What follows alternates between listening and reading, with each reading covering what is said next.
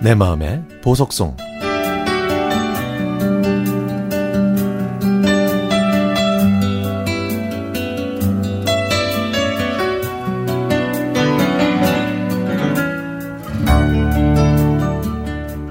남편은 아들이 그림 그리는 걸 탐탁지 않게 생각합니다. 아들의 꿈을 지지하는 저는 응원군을 모으고 싶었죠. 그래서 가장 강력한 힘을 지닌 시아버님께 아들이 그린 그림들을 휴대전화로 찍어서 보내드리고 그 다음에 전화를 드렸습니다. 아, 이거 우리 손주가 그린 기가? 네, 근데요, 애비가 영 못마땅하네요. 못마땅해 하네요. 아버님께서 좀 도와주세요. 그리고 미술 공부를 한 올케 언니한테 아이가 그린 그림을 보여주었더니 올케 언니가 어, 재능이 보이니까 진지하게 공부시켜보라고 하더라고요.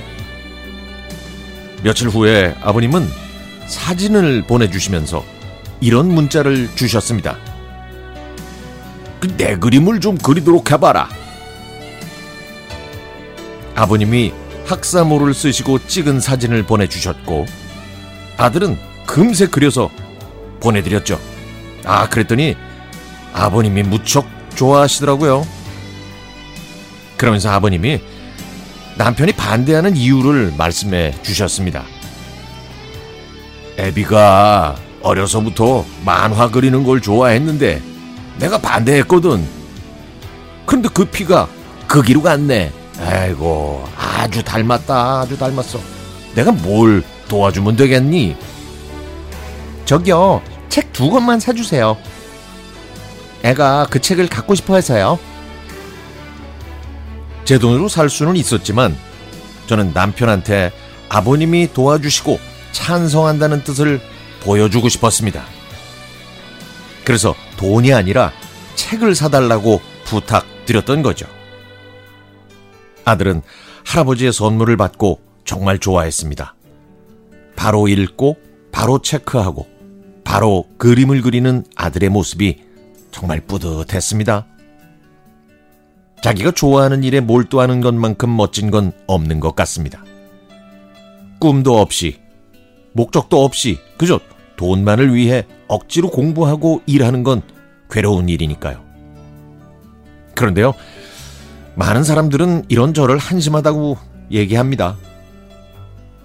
배가 불러야 한다. 돈 없이는 아무것도 못한다고 하죠. 물론 그 말이 틀렸다는 건 아니지만 글쎄요. 제 인생을 돌아본다면 단지 돈과 또 생활을 위해 하기 싫은 일을 마지못해 하다 보니까 저는 정신적으로 궁핍해진다는 걸 느꼈습니다. 그 궁핍함을 채워줄 게 아무것도 없더라고요. 결국 저는 하던 일을 박차고 나와서 새로운 생활을 시작했거든요. 이제 그 끄트머리에 아들이 서 있는 것 같네요.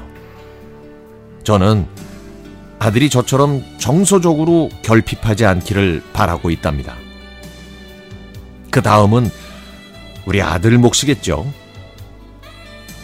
꿈을 향해 열심히 달려가고 있는 우리 아들. 응원합니다!